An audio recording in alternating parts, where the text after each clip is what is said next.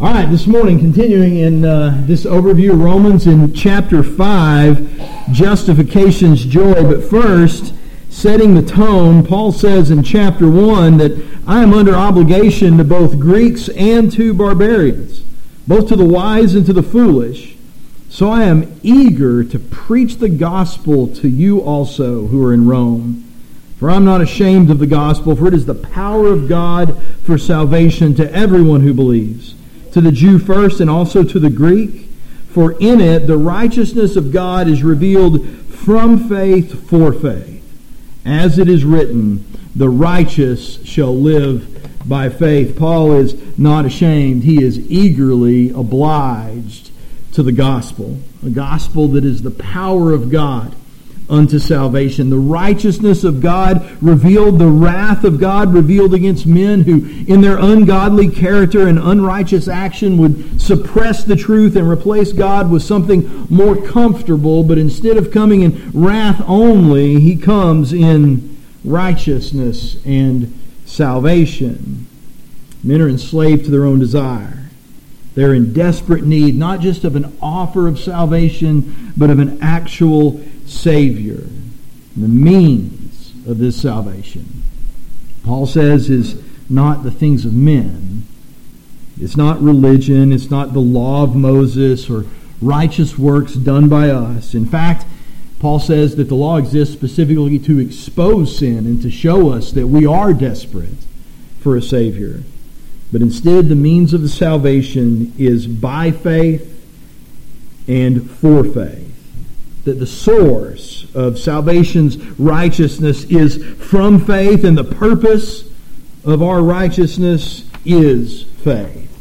Salvation's end is redemption, the ransoming back of his people to himself, accomplished very particularly through propitiation, ransoming the demand for our lifeblood with the lifeblood of Christ.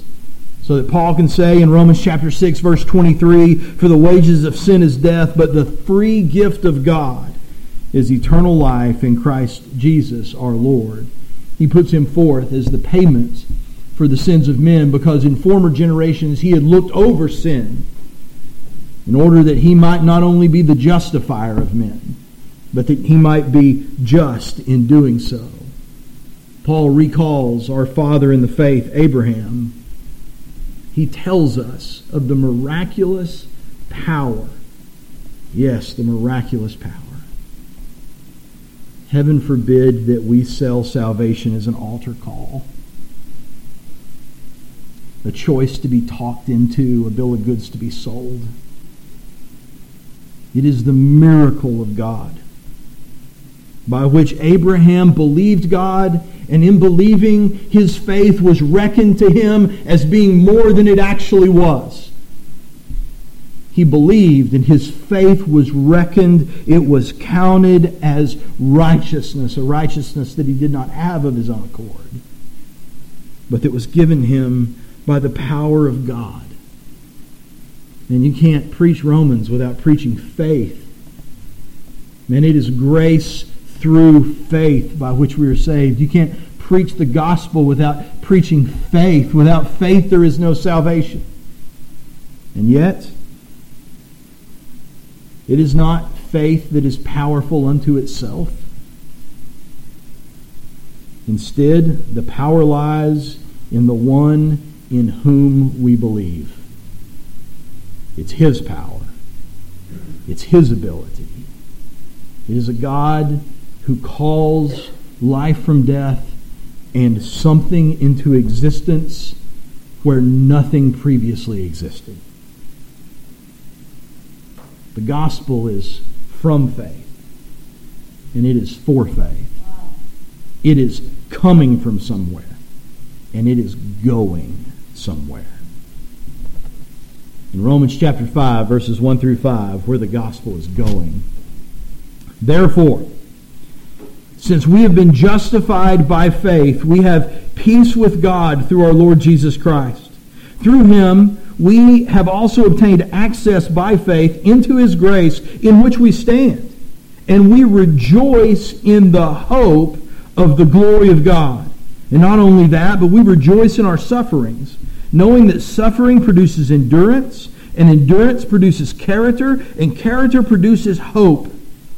Hope does not put us to shame because God's love has been poured into our hearts through the Holy Spirit who has been given to us. Therefore, now look, what we're going to talk about today is nothing short of miraculous joy.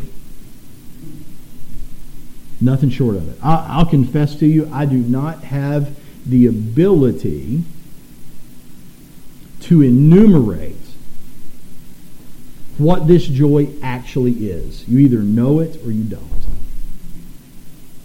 As a matter of fact, the best I can do is just read what the Scripture says about it and let the Holy Spirit do the rest. I don't have the ability to confer to you what the depth of this joy is, but I will say this before we begin. There is a prerequisite. There is a therefore. Therefore, since we have been justified by faith. Man, what you'll hear today is nothing short of good news. Man, this is this is it. This is the good news of the gospel. This is this is where it is going. But hear me, friend, it only applies to you if you've been justified by faith. That's the only way. And if you haven't, then nothing that is going to be said today that is so good, none of it applies to you. It only applies to you if you've been justified by faith. Here's the good news. If you haven't been justified by faith, that justification comes as the free gift of God to you. The free gift of God to you. All you have to do, all you have to do is take it. You're in desperate need. Not of an offer of salvation. You're in desperate need of a Savior. Be justified by faith. Men, believe. All the rest will come. He is faithful. He grants repentance. He gives us the gift of faith where we do not have it. Man, the power is not in the believing, it's in the one in whom you believe. Therefore, having been justified by faith, by the one who is both just and the justifier.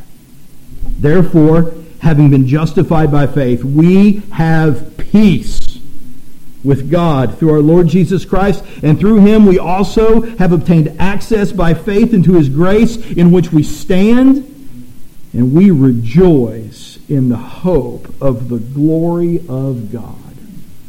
Friends, justification comes with a whole load of baggage. And it is all profoundly good. In this we have peace. In this we stand where we would otherwise most certainly succumb. In this we rejoice. In this we rejoice. Man, faith comes from somewhere, it's going somewhere. In this we rejoice. And that rejoicing may be different than we might at first think. The Greek here means to boast, to glory in, to exult in. As a matter of fact, it's used about 36 times. Well, not about. It's used 36 times in the New Testament. 32 times it's translated as boasting. Only three times, in all of them here in Romans, is it translated as rejoicing, and one time it's translated as glory. The bulk of what is being said here is being spoken of as in this we boast. In this we brag, if you will. I think the problem is obvious. We typically view boasting as being a bad thing. And rightly so. It normally is but not always. As a matter of fact, Paul speaks specifically about boasting being both good and bad when he writes to the Corinthians in 1 Corinthians chapter 1 in verse 28 through 31. In 1 Corinthians chapter 1 and verse 28, Paul says that God has chosen what is low and despised in the world, even the things that are not, to bring to nothing the things that are, so that no human being might boast in the presence of God. And so God has chosen in his providence, he has planned that things would go a particular way, specifically so that no human being might boast in his presence. Because boasting is bad. God chose what is low and despised in the world, even the things that are not, to bring to nothing the things that are, so that no human being might boast in the presence of God. And because of him, you are in Christ Jesus, who became to us wisdom from God, righteousness and sanctification and redemption, so that, as it is written, let the one who boasts boast in the Lord. So, to paraphrase quickly, Paul says God has done things with the gospel. He's done things with salvation in a certain way so that it all comes from him so that when men stand before him, they will not have one single thing to boast about. This is what Paul's been talking about in the book of Romans. He says, What then, if it is by faith, if it is a gift, what then becomes of our boasting? It is null and void. So, when you boast, boast in the Lord. Don't boast, do boast. The fact of the matter is, is Scripture talks about boasting that is bad, that is boasting in men, our ability, what we can do. And boasting that is good, boasting that is based in God and centers in what God does and not what man does.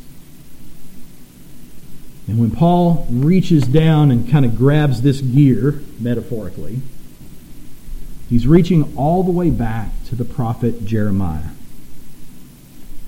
He's reaching all the way back to Jeremiah chapter 9 and verse 23 through 24, where the prophet writes and enlightens us even more and says, Thus says the Lord, Let not the wise man boast in his wisdom, let not the mighty man boast in his might, let not the rich man boast in his riches, but let him who boasts boast in this, that he understands and knows me that I am the Lord who practices steadfast love, justice, and righteousness in the earth, for in these things I delight, declares the Lord.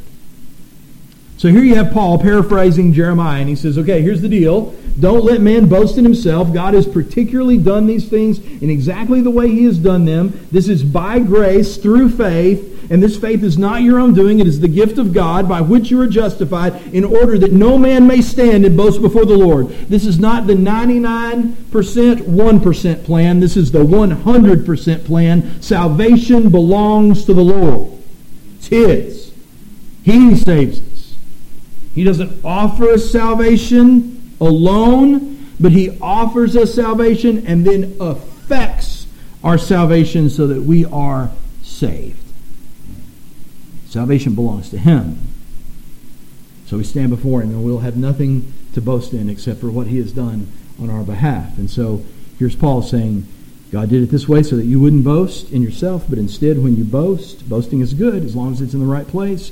Boast in God. Well, what does that mean? What does it mean to boast in the Lord? Well, Paul expects that the reader will be familiar with Jeremiah. And so here is what boasting in the Lord looks like. Does it mean saying, hey, my God's better than your God?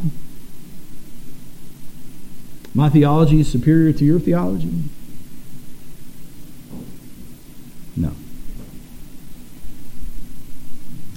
Let him who boasts boast in this, that he understands and knows me. The boasting in the Lord that Paul is speaking about is not primarily fixated on the thing that God has done for you. It is primarily fixated on the fact that you know God, that He knows me. You want to boast? You want to boast for real? It's not simply boasting in what God has done for you. I got to tell you, in America, that we are fixated in the American gospel today with what God's going to do for me. If I'll do X, Y, and Z, then He'll do A, B, and C.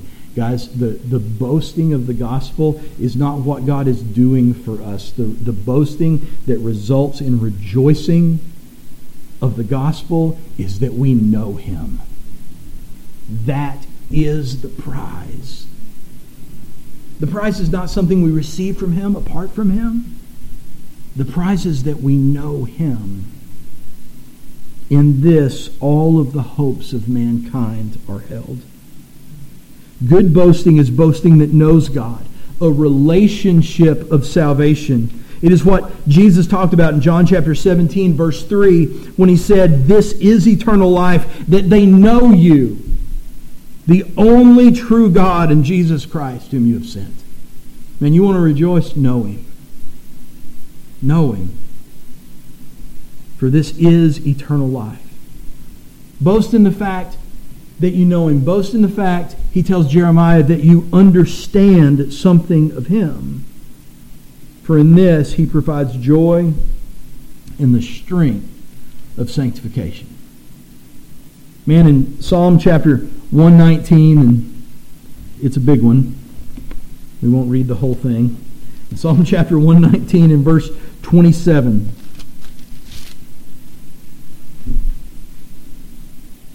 The psalmist says it like this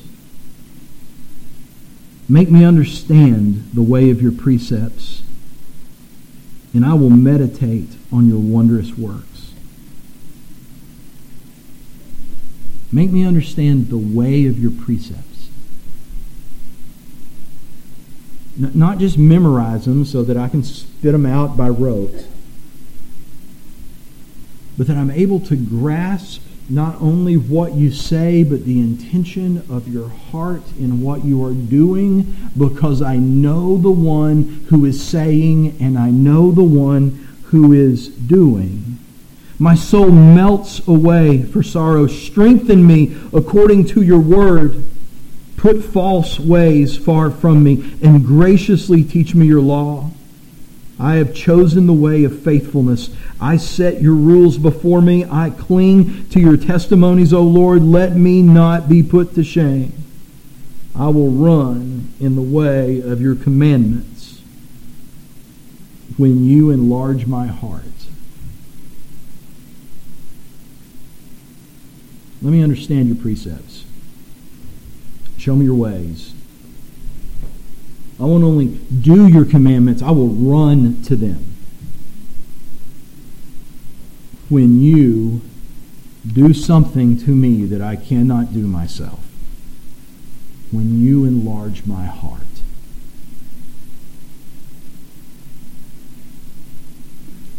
Friends, the, the prayer, the prayer of a lost man who is being affected by the gospel that leads to the moment of his justification is the prayer that in all honesty says, Lord, my heart does not want, make me want. Make me want. Enlarge my heart. Then, man, then I will run. Forget about just being willing Forget about the good old college try. Then I will run according to your command. You know, if you look, and golly, guys, I'm, I'm going to quit complaining about this because I don't want to be trite, but man, trying to preach an overview of Romans is, is tough. There's just so much there. You want to talk about rejoicing?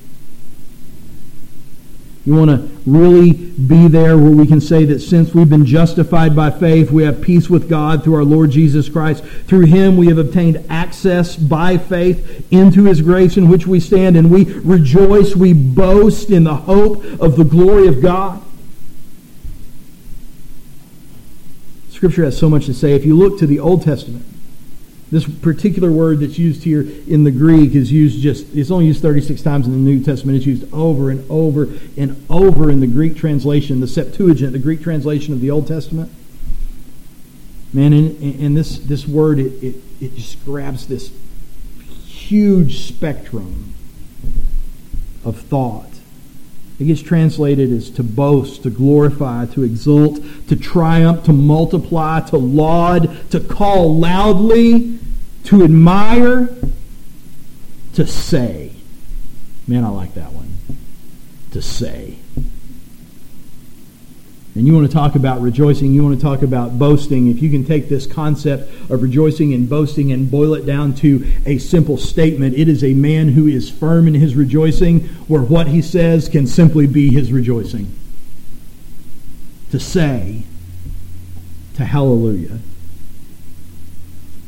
You see, this concept, without going into an hour long exegetical proof, this concept of rejoicing is a proclaiming that is compelled by the delight of that which is proclaimed. C.S. Lewis talked something along those lines when he considered philosophically why it is that people like to boast in the things that they love, why people like to talk about the things that they find joy in. He wrote a whole chapter on it. It's a fascinating read. You know, most of the time with Lewis, you've got to kind of eat the fish and spit out the bones. But, man, when he's talking about joy and rejoicing, the guy's just spot on. He's a brilliant mind. And he talks about rejoicing, and, and, and Lewis said, I, I considered to myself, why is it that people are so intent on speaking about that which they enjoy? I think this has profound implications for why we do or don't proclaim the gospel as often as we should. He said, Man, I, you, you consider it doesn't matter. Lovers like to proclaim their love for each other. People that collect stamps love to talk about collecting stamps. This is why people have clubs that are based around hobbies. People like motorcycles, therefore, there are motorcycle clubs. My grandmother liked to quilt. She belonged to a quilting circle. Lewis said, I've observed all of these things that people do, and they always love to talk about the things they love. And why is that? And he boiled it down to this, and he said, I suppose that joy is not fully fulfilled until it is expressed that you will never have the fullness of joy in anything that you are joyful about until you are able to proclaim that joy to others. When you look at this concept in Scripture, that grabs it better than anything else. The concept of rejoicing because we are justified by faith is that we rejoice as a proclaiming that is compelled by the delight of that which we proclaim that you just love to talk about. The old, old story.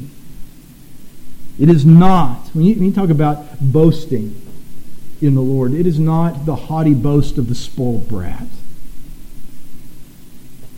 It's the bride delighting in her groom and it overflowing into praise.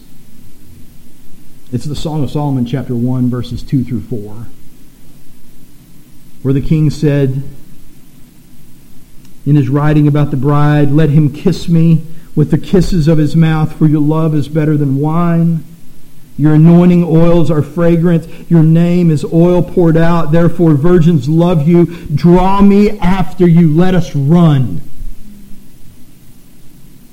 I'll run after your commandments when you enlarge my heart. Let's run. Draw me after you. Let us run. The king has brought me into his chambers. We will exult and rejoice in you. We will extol your love more than wine. Rightly do they love you. Let us run. Let us run. When you enlarge my heart, I'll run after your commandments. Let us run. This is what it means this is what it means to boast in the Lord. This is what it means to rejoice because you've been justified by faith. Friend, and if you haven't been justified by faith, you don't have a clue what I'm talking about. I'm not insulting you. I'm not speaking down to you. I am urging you. Run. He gives freely. And it is not some cheap trinket. It is not moving your name from one list to the other. It is not insurance for the day that you will most assuredly follow after your father Adam and drop dead. It is none of that. It is knowing the only one who is worth knowing. It's understanding the heart of God. Not, it's, it's not just following the precepts. It's understanding who the precept maker is and why, therefore, he makes them. And they are good. Jesus said this about overflowing joy. Jesus said in Matthew chapter 12, the good person out of his good treasure brings forth good, and the evil person out of his evil treasure brings forth evil. Friend, when he gets a hold of you, oh man, it's hard, especially at first. Nobody likes conviction. He's holy. We're not. I mean, all you got to do is read Isaiah chapter 6. It gets rough quick. He's good. Oh, he's just. Literally a holy terror. That's where the word, that's where the concept comes from. Oh, he's just. He's a justifier. What a statement. He's the justifier. And having been justified by faith, which would not be worth a plug nickel, except for the fact that the one you have faith in is faithful and able. Having been justified by faith, we boast. We rejoice not in what we do, lest we show ourselves to be fools. Instead, we boast in Him, and not in simply what He's done for us, but in the fact that He has seen fit in the mercy of His grace to allow us to know Him. The only thing worth knowing. So that where before all we did out of our hearts was produce evil and evil and evil, out of the miraculous new creation that comes with justification, a good person out of his good treasure brings forth good. We're adopted through Jesus Christ. We have an inheritance, an inheritance of all that is good. so that it can be truly said that on the last day of the feast, the great day, Jesus stood up and cried out, If anyone thirst, let him come to me and drink. Whoever believes in me, as the scripture has said, out of his heart will flow rivers of living water. In this we rejoice. Having been justified by faith, we boast in the fact that we know him. We run after him. When he enlarges our hearts, it informs every single thing we do. If you cannot look at Scripture and rejoice and boast in the Lord in every single bit of it, then your sanctification is not yet complete. And I'm right there with you. right there with you. But let me tell you something it's not God's problem, it's mine. It's yours. Man, you got to love it. You know, I don't like cheesy examples because they're cheesy. You got to love it when God gives you a good one. My phone rings this morning at 10 till 5. You know what I'm good for at 10 till 5? An attitude. Typically what I'm good for at 10 till 5. Now look, the fact of the matter is, is when you're the pastor and your phone rings at 3 o'clock in the afternoon, you don't necessarily have to answer it. Not necessarily. I mean, the fact of the matter is, is, is, is you can't. Not always. You're going to cut one conversation off to have the other. When it rings at 3 o'clock in the afternoon, you let it go if you need to, and you call them back. When it rings at 3 in the morning, you answer it. This is something that every pastor knows. You, you, you inherently, man, the thing goes off at, at, at, five minutes till, or 10 minutes till five, you answer it. No matter if you know the number or not, because they may be on the side of the road calling from someone else's phone. And so the phone rings this morning, and I answer it. And uh, it's an out-of-state call. I don't want to. I don't want you to think any of our Sunday school teachers are trying to prep for Sunday school at five minutes till five. None of us would do that. We all have it done a week in advance, right? Man, I brought the notes to Ethan this morning and handed them to him before Sunday school started, and he looked at me like I was crazy. Phone rings. Out of state call. Pastor Brian, getting ready for a Sunday school lesson, and I don't know what to do with it. Okay, man, what you got? Genesis chapter 9 verses 3 through 6.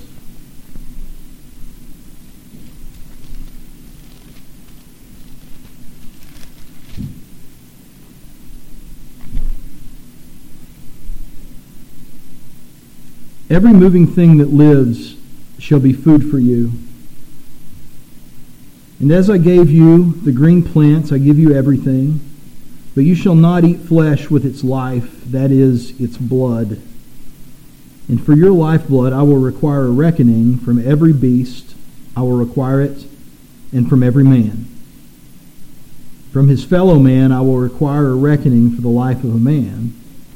Whoever sheds the blood of a man, by man shall his blood be shed. For God made man in his own image. All right, what's the question? Pretty straightforward.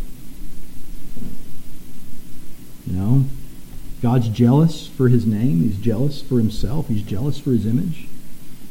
He put his image in man in a very particular way. And in some way that we don't understand, God took the life that was in him. This is John chapter 1. In him was life, and the life was the light of man. He took the life that was in him. He conveyed it to us in some way that we don't understand. He chose to take spiritual, eternal life and seat it physically in the blood. And because he chose to seat that life in the blood, where particularly with man, it is life in his own image. Even with the animals, you're not to consume this thing because he is jealous for the life that is his, that he's put in it, it belongs to him, that he may make atonement for your souls on the altar. But man, he's particularly jealous for men. His image his imprint. So here's the story. You don't consume blood because the life is in it. And if you shed the blood of a man, then he is codifying the fact that in turn your blood should be shed. Capital punishment. Not a novel idea. Been around for a long time. Here it is. God's jealous. Man, stuff belongs to him. Life belongs to him. That guy's life, my life, your life. And if you see fit to lay your hands to that which does not belong to you, then your life is forfeit in return. Pretty straightforward. You know? So I got the guy on the other end of the phone. He's like, well, that's, that's kind of tough. And I said, I understand. I said, you got to understand you know, big picture here, Scripture talks about three different pillars of authority. There is, there is the state, there is the family, and there is the church. They don't overlap. You know, this is not the job of the family. This is not the job of the church. This is the job of the state. This is what Scripture teaches. It's real clear. So, what's your question? Well, I'm teaching it to fourth graders. okay. So, gospel's life and death. It's what it always is from the very beginning. And that's the whole point. This is why we need the good news, is because of death. And yeah, there's stuff in here that is that is shocking to the flesh. And the very first thing you need to do is learn how to eat it. So the very, I'm telling you, when you come to Scripture, guys, you want some pastoral advice? When you come to Scripture, learn how to eat it. We've been saying it for years. This thing doesn't exist so that we can chop it up and, and, and make an argument for what we believe. This exists to convey to us the truth of God that we may understand it and believe it. So if there's something in here that rubs us the wrong way, it's not Scripture that needs to be changed and softened so that we can get along. It's us that needs to be changed so that we can conform. So the first thing you need to do, man, is eat it. I don't care what your political views are, blah, blah, blah. This informs all of that. Here it is. Now that you've eat it, now that that's done, at 2 minutes till 5, because that's the easy part, right? It's the easy part. Now that you've ate it and swallowed, jagged little pill. If you stop there, you have wasted your time. And you have robbed God of the glory that is due his name. Man, look, look. You, yeah, you got to eat it. You do. And I, I feel like the church needs to hear more of that today. Because I think for far too long we've tried to figure out ways not to eat it. So I really do think we need to hear that. But if you stop there, you might as well not start it. Man, if this can't end in joy, if this can't end in rejoicing, if this can't end in boasting in what God is doing, then we are utter failures and we have not proclaimed the gospel because what we have proclaimed is truth apart from good news. It has to be good news. So you need to go in there and you need to teach those fourth graders that this is a life and death deal and God's serious. He is not playing around. That when it comes to life that comes from Him, it is His image. He is jealous of it. And He means it to the point that you can forfeit your life over these things. Now let's talk about how we can boast in that. Can't stop there. Leviticus chapter 17. Leviticus chapter 17, verse 10. If any one of the house of Israel or of the strangers who sojourn among us eats any blood, I will set my face against that person who eats blood, and I will cut him off from among his people. For the life of the flesh is in the blood, and I have given it to you. I've given it for you on the altar to make atonement, to ransom you back, to make atonement for your souls. For it is the blood that makes atonement by the life. Therefore I've said to the people of Israel, No person among you shall eat blood, neither shall any stranger who sojourns among you eat blood. This is salvation that they know you.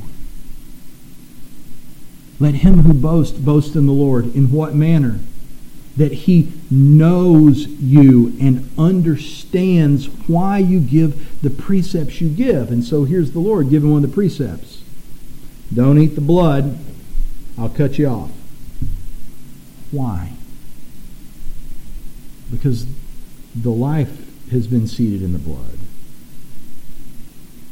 And I gave it to you for something that is more profound than your dinner. I gave it to you to buy you back. I gave it to you so that you could make atonement for your soul. And you go, well, you know, how does that work? The life of a man, the life of an animal. Oh, man. The Gospels tell us, the Gospel tells us, I guess I should say, in the book of Hebrews in chapter 9, in verse 11 through 12. When Christ appeared as a high priest of the good things that have come, then through the greater and more perfect tent not made with hands, that is, not of this creation, he entered once for all into the holy places, not by the means of the blood of goats and calves, but by the means of his own blood, thus securing an eternal redemption.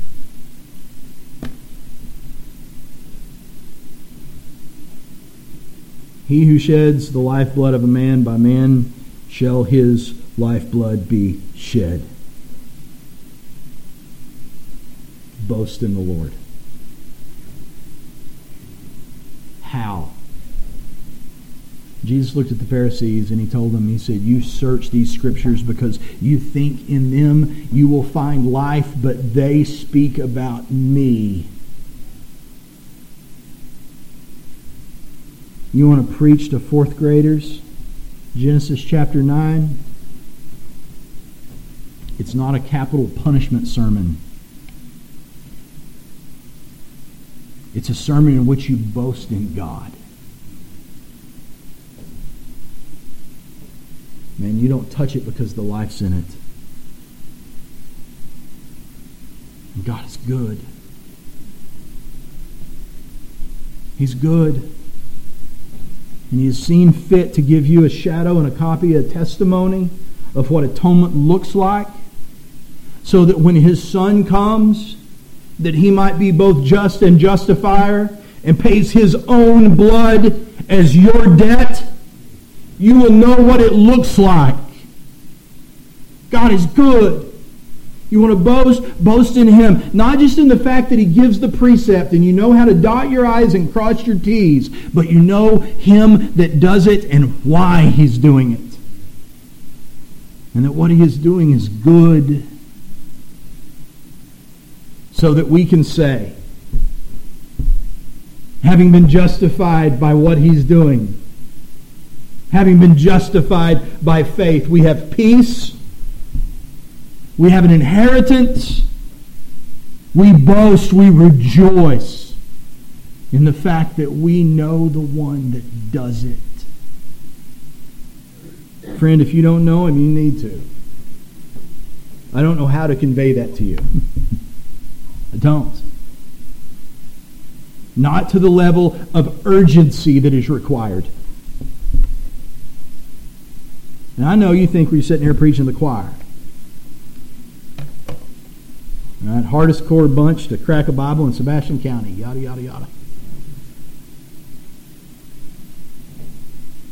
God knows your heart. Do you know His? Preaching the choir is good. Gets the choir ready to go out and preach.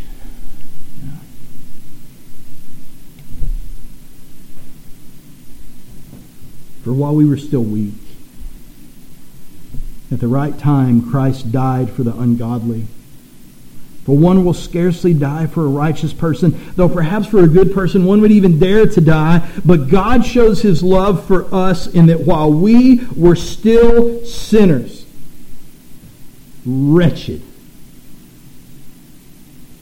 and while we were still sinners, Christ died for us. Since therefore we have now been justified by his blood, much more shall we save by him from wrath. For if while we were enemies we were reconciled to God by the death of his Son, much more now that we are reconciled shall we be saved by his life. More than that, we also rejoice in God through our Lord Jesus Christ, through whom we have now received reconciliation.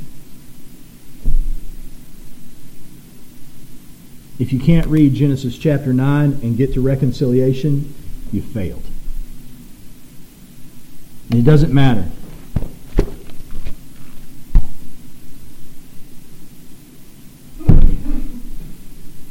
It speaks about him. This is the boasting. This is the joy.